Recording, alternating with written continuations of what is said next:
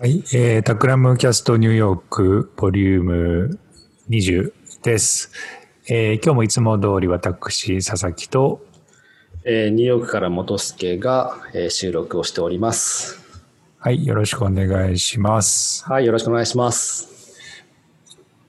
あのまずは近況報告的な話をしてほしいんですけど、来週大統領選。ああ、そうです。ですよね。はい。どうですか。どっちが勝つんですか。これ結構まああのねバイデンがかなり有利になってるんですけれども、前回のヒラリーの経験があるんで、あのどうなるかっていうふうにもみんなそのなんだろうな全然安心してない状況ですし、まああの投票で。あのトランプがあの負けてもその後、えっと裁判に持ち込まれて結構結果かなり僅差になる、ね、あの可能性が高くって、まあ、本当はじゅういちがつみっかにあの、ね、投開票があって、えっと、その日に決まるってことがあの例年というか、まあ、毎回そうなんですけれども、そこからかなり長引くんじゃないかというふうな予測になっていて、そうですね、あのすごい印象的だったのはあのまあ、自転車で街をあの流したりとか公園に行ったりすると、まあ、ニューヨークはもうすごいリベラルな、ね、州なので、えっと、ほんと、ほとんど、えー、バイデンというか民主党支持者が多いんですね。でもそこニューヨーク州でいうと、えーまあ、バイデンが、えっと、ほぼもうきゅうわりきゅうぶ。えっと、勝つんですけれども、えっと、それ、それでもやっぱりこの大統領選挙に対する、えっと、なんていうんですかね、集会とか、えっと、盛り上がりというか人の集まりで、えっと、ま、街中がなんか、あの、ね、その、この大統領選に対する、その、なんていうのかな、えみんなの意見交換とか、あの集会が行われているっていうのが、あの、今、この、えっと、いち、にしゅうかん、すごい見られてますね。いやまあ、日本でもすごいニュースは伝わってきますからね、うんうんまあ、前回の経験があるのでね、あヒラリーの当選確率 きゅうじゅうにパーセント って前日まで出てて、うん、ねそういうのがあったし、今年はさっき元助言った通りバイデンが勝つかもしれないが泥沼の裁判が始まって、まあ、今年中にはあれだね最終決着しないかもしれないね、もしかしたらね。いやそうです ね, ね絶対イチャモンつけられるからね、はい、一応 1, 1月のいつだっけ中旬かな、就任式は一応、まあ、憲法が法律で決まってはいるんですけど、そうそうそう、まあ、その憲法法律みたいな話もまあ、トランプを前にするとなんかもうなんだっけみたいな感じになるところもあって、いやそこが、ね、ちょっと怖いところというか、うん、ではありますよね。そうだね、うん、ちょっとじゃあ次回の収録の時にどうなったかみたいなのをね、結果を受けてそのニューヨークの雰囲気とかね、はい、また教えてもらえると助かります、うん、はいお伝えします、はいはい、で今日はあの特に決まったトピックというものはないのですが、まあ、ちょうどこのタクラムキャストニューヨークも早いものでにじゅっかいを数えたということで、うん、で最近またいろんなコメントをですねいただいていたりとか、えー、しているので、それを紹介しつつ、あとはですねこれまで紹介したトピック Hey とか WithThings とか Fortnite とか都市の余白とか、そういうところについて話ができるといいかなというふうに思ってます、うん、はい、はい、じゃあまずはリスナーの方からのコメントを紹介していきましょうか。はい、すごくありがたいことにインスタグラムやツイッターでコメントいただくことが少しずつ増えてきてまして、とても励みになります。あの、ね、インスタグラムであのすごいあの熱い長いコメントいただいたりとかをしてまして、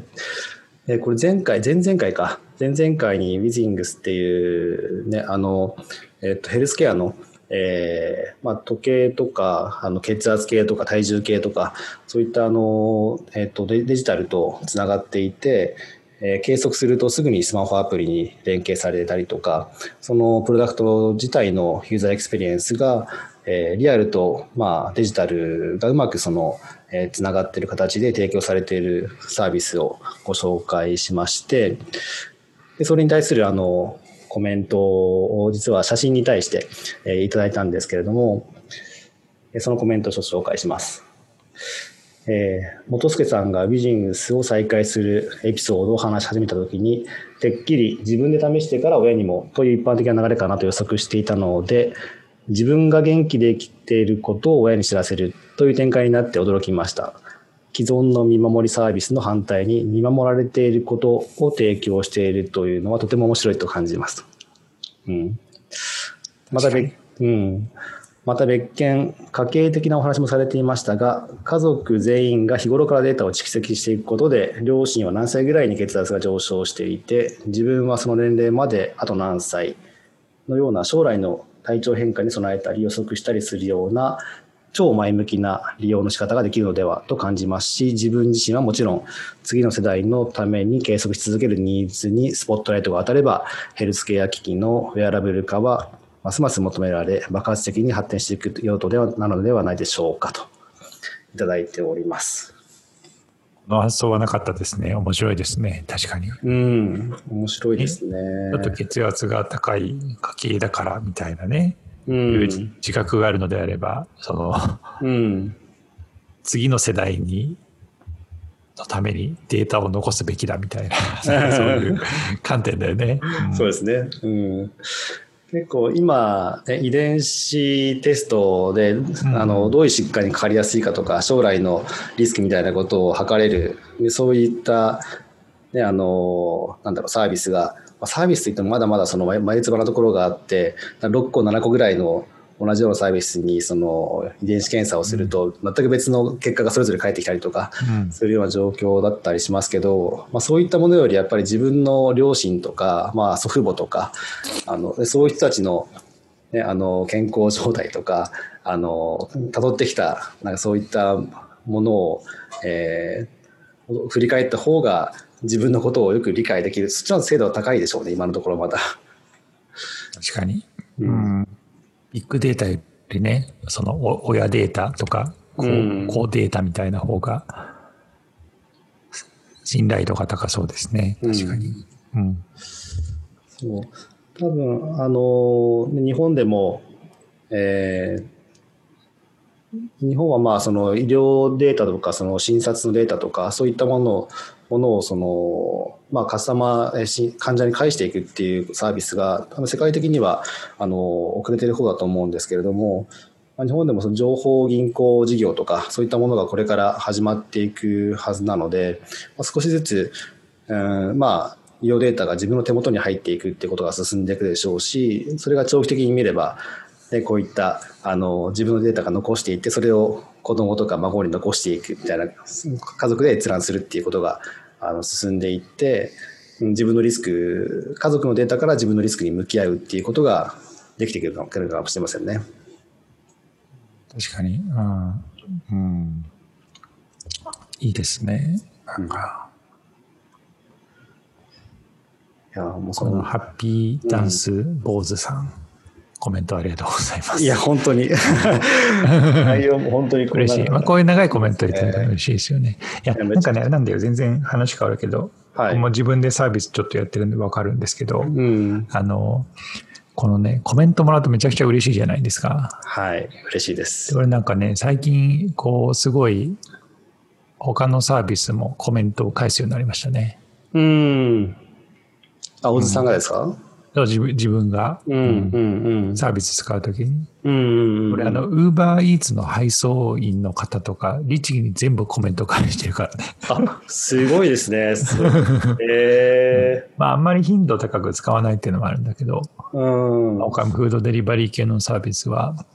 うんまあ、その簡単にタップであのフィードバックできるのと、まあ、プラスコメントも送れたりとかできるんだけど、うん、コンビニとかねそういうのも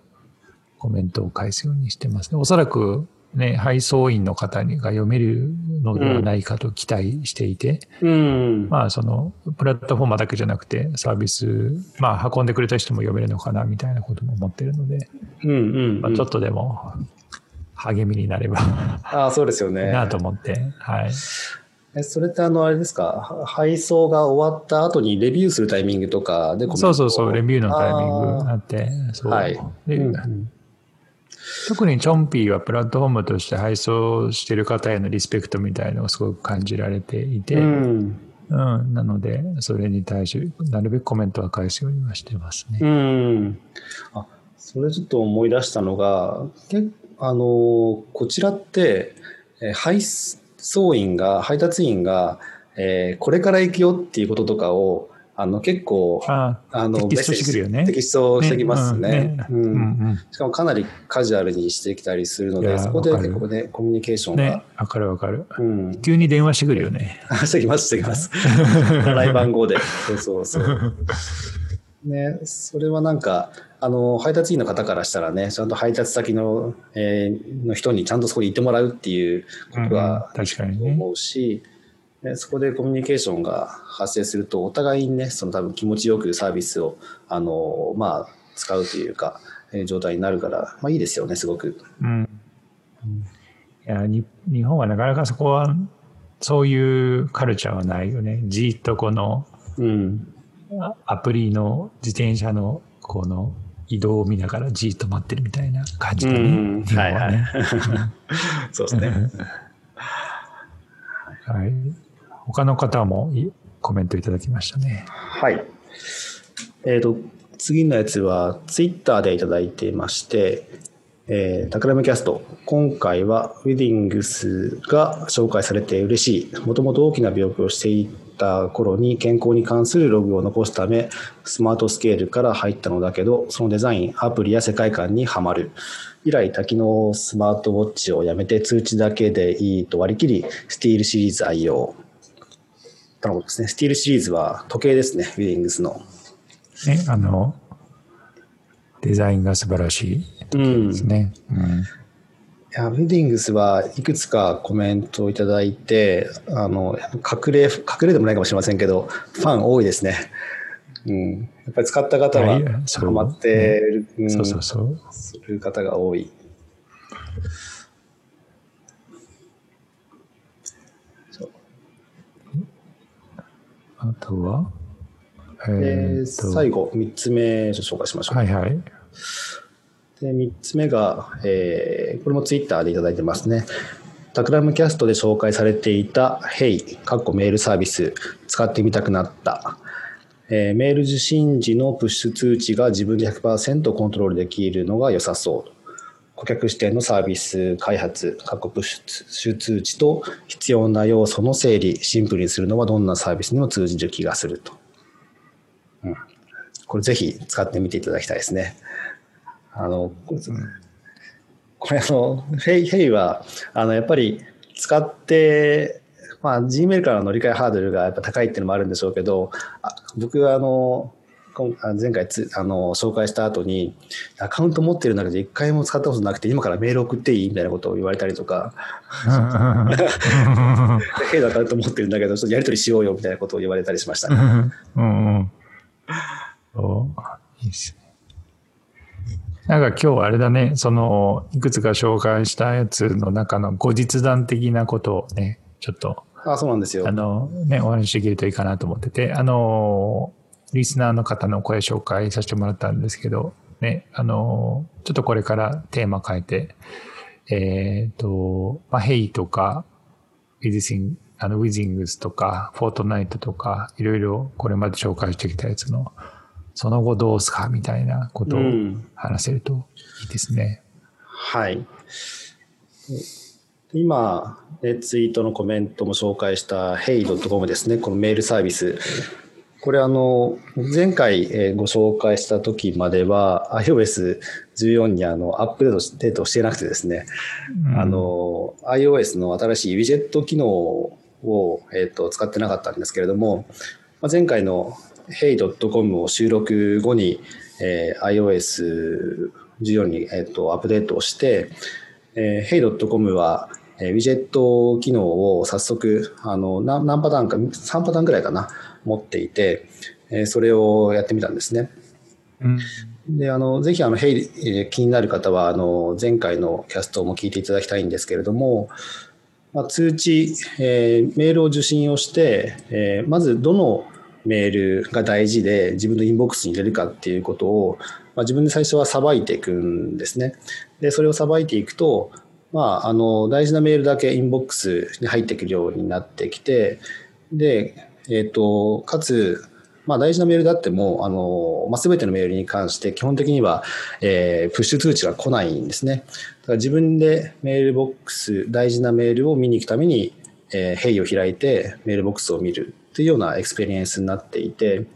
まあ、あのいつもメ届いて届くメール、えーまあ、ディーエム とか、えー、ディーエム がほとんどですかねあのいろんなサービスからのメールとかそこにたまに大事なメールが入ってくるみたいなインボックスをガサガサと常に大量のイン、えー、インボックスの一覧を見るような体験から本当に大事なメールだけ、えー、にフォーカスをして、まあ、自分のタイミングで見に行くでまとめて自分のペースで返信をするっていうようなすごいいいエクスペリエンスが提供されているあのメールサービスなんですけれども通知がないっていうのはあのすごい大きな特徴でなのであの、まあ、スマホを使っていてもなんかなんだろうな、えーまあ、無駄な通知に焦らされることもないですし、えー、なんと常にメールを意識しなければいけないってこともないんですけれどもでプラスアルファこのウィジェットがすごい良いのが、えーまあ、ウィジェットにもう何もな何もメールがないよっていうことがキラーンっていう絵文字とともに表示されてるんですね。でそれがそれがあのなんていうのもうもはやメールをアプリ Hey を開くことすらしなくても、えー、大事なメールが来てないってことが分かってこれあのメールって通知を切っても常になんか、えー、暇な時間が空いたタイミングがあれば、えー、それを開いてなんかメールないかなっていうふうにあの見に行くものだと思うんですけれどもこのウィジェットがあることによってなんていうんですかね さ, さらにそのリラックスをしてメールと付き合えるようになったっていうか、うん、そこがね本当に、えー、ウィジェットによって Hey のエクスペリエンスがさらに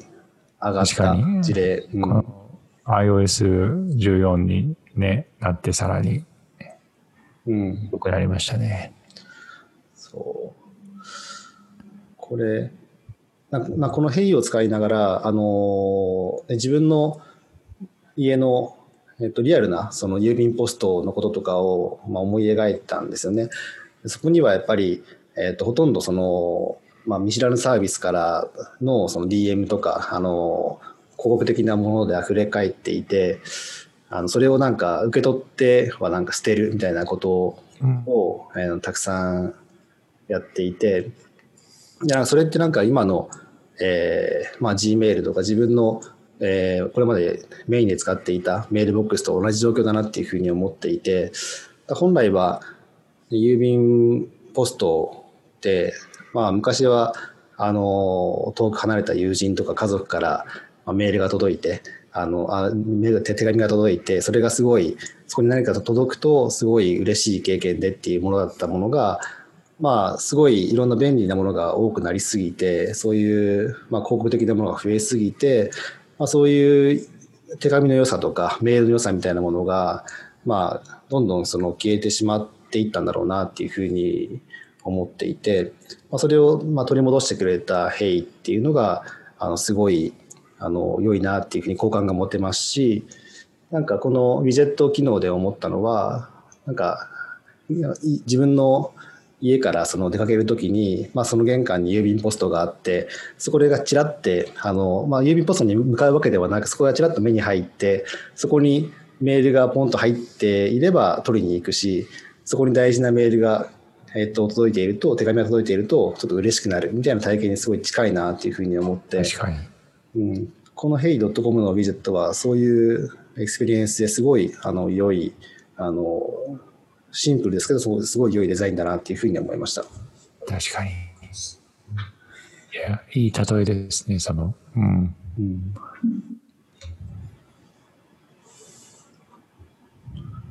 いや、Hey ね。うん。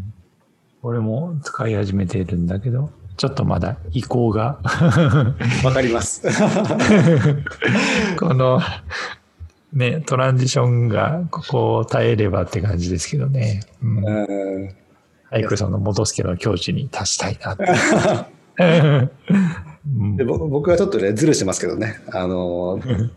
Gmail の、Gmail から転送してる状態なんで、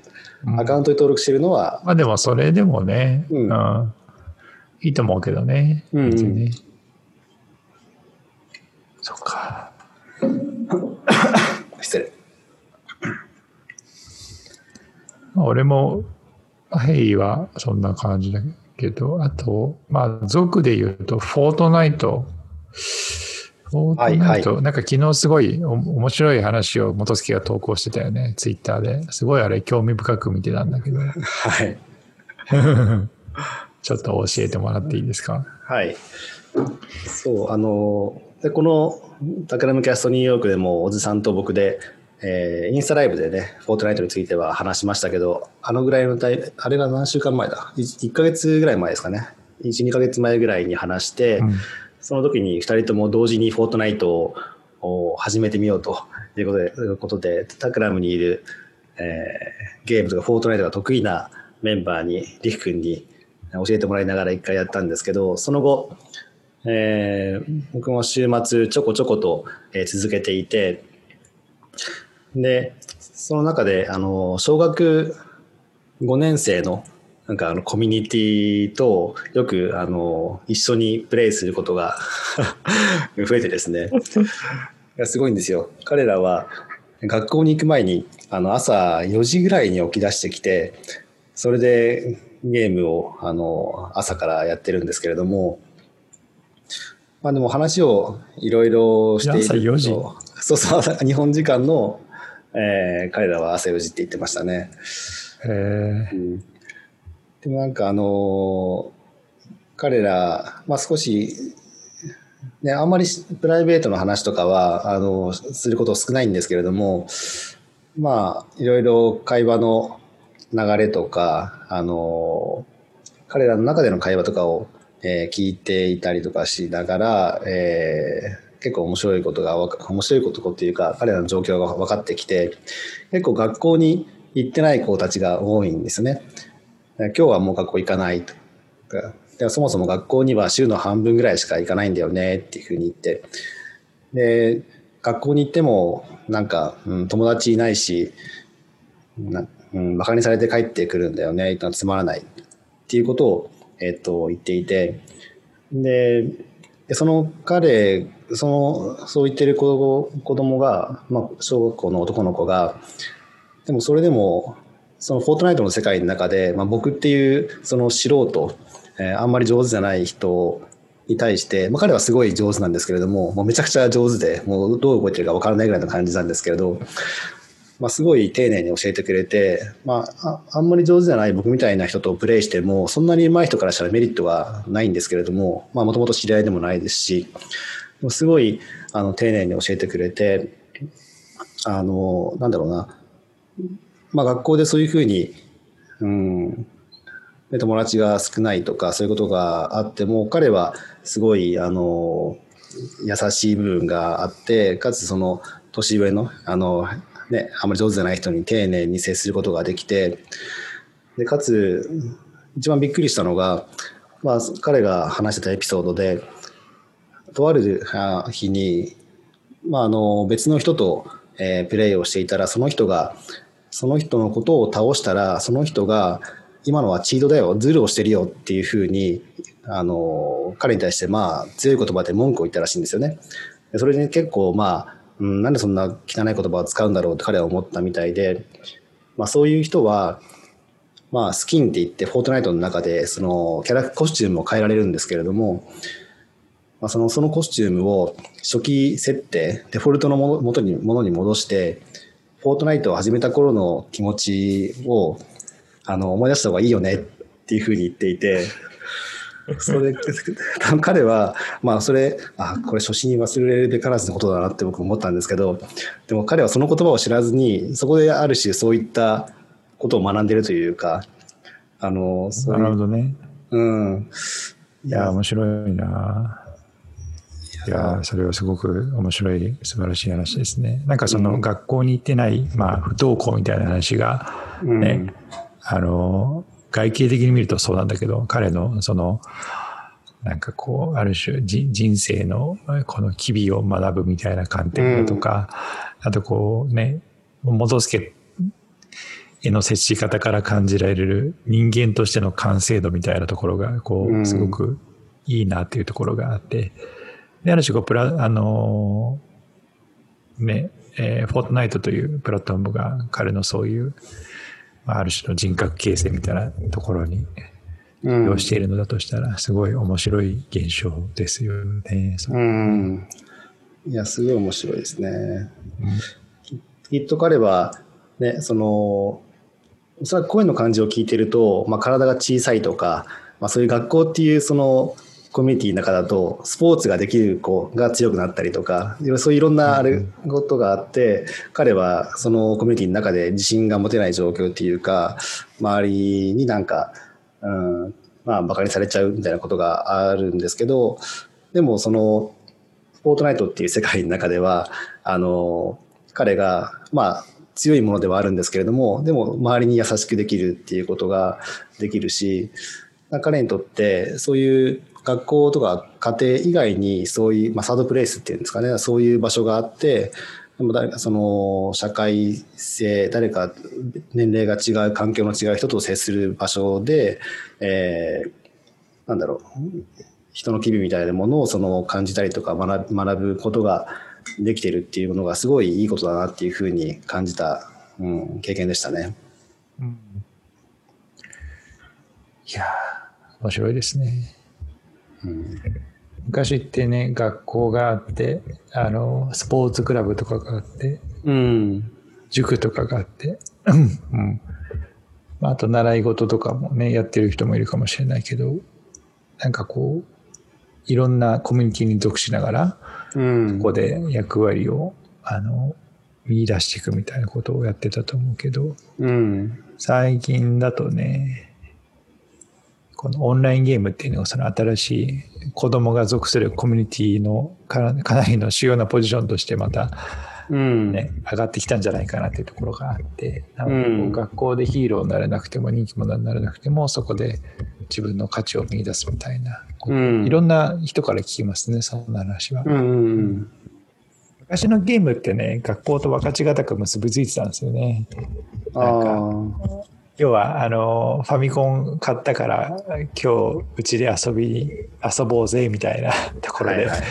ね、クラスメートと遊ぶみたいな感じだけど最近ってね、うん、それがもうオフラインとオンライン完全に分けれるので、うん、混ざるところもあると思うんだけど今日じゃあまたフォートナイトで集合っていうのもあると思うし、うんまあ、全く知らない人とフォートナイトで、ね、接するってこともあると思うからすごい面白いですね。うん、うん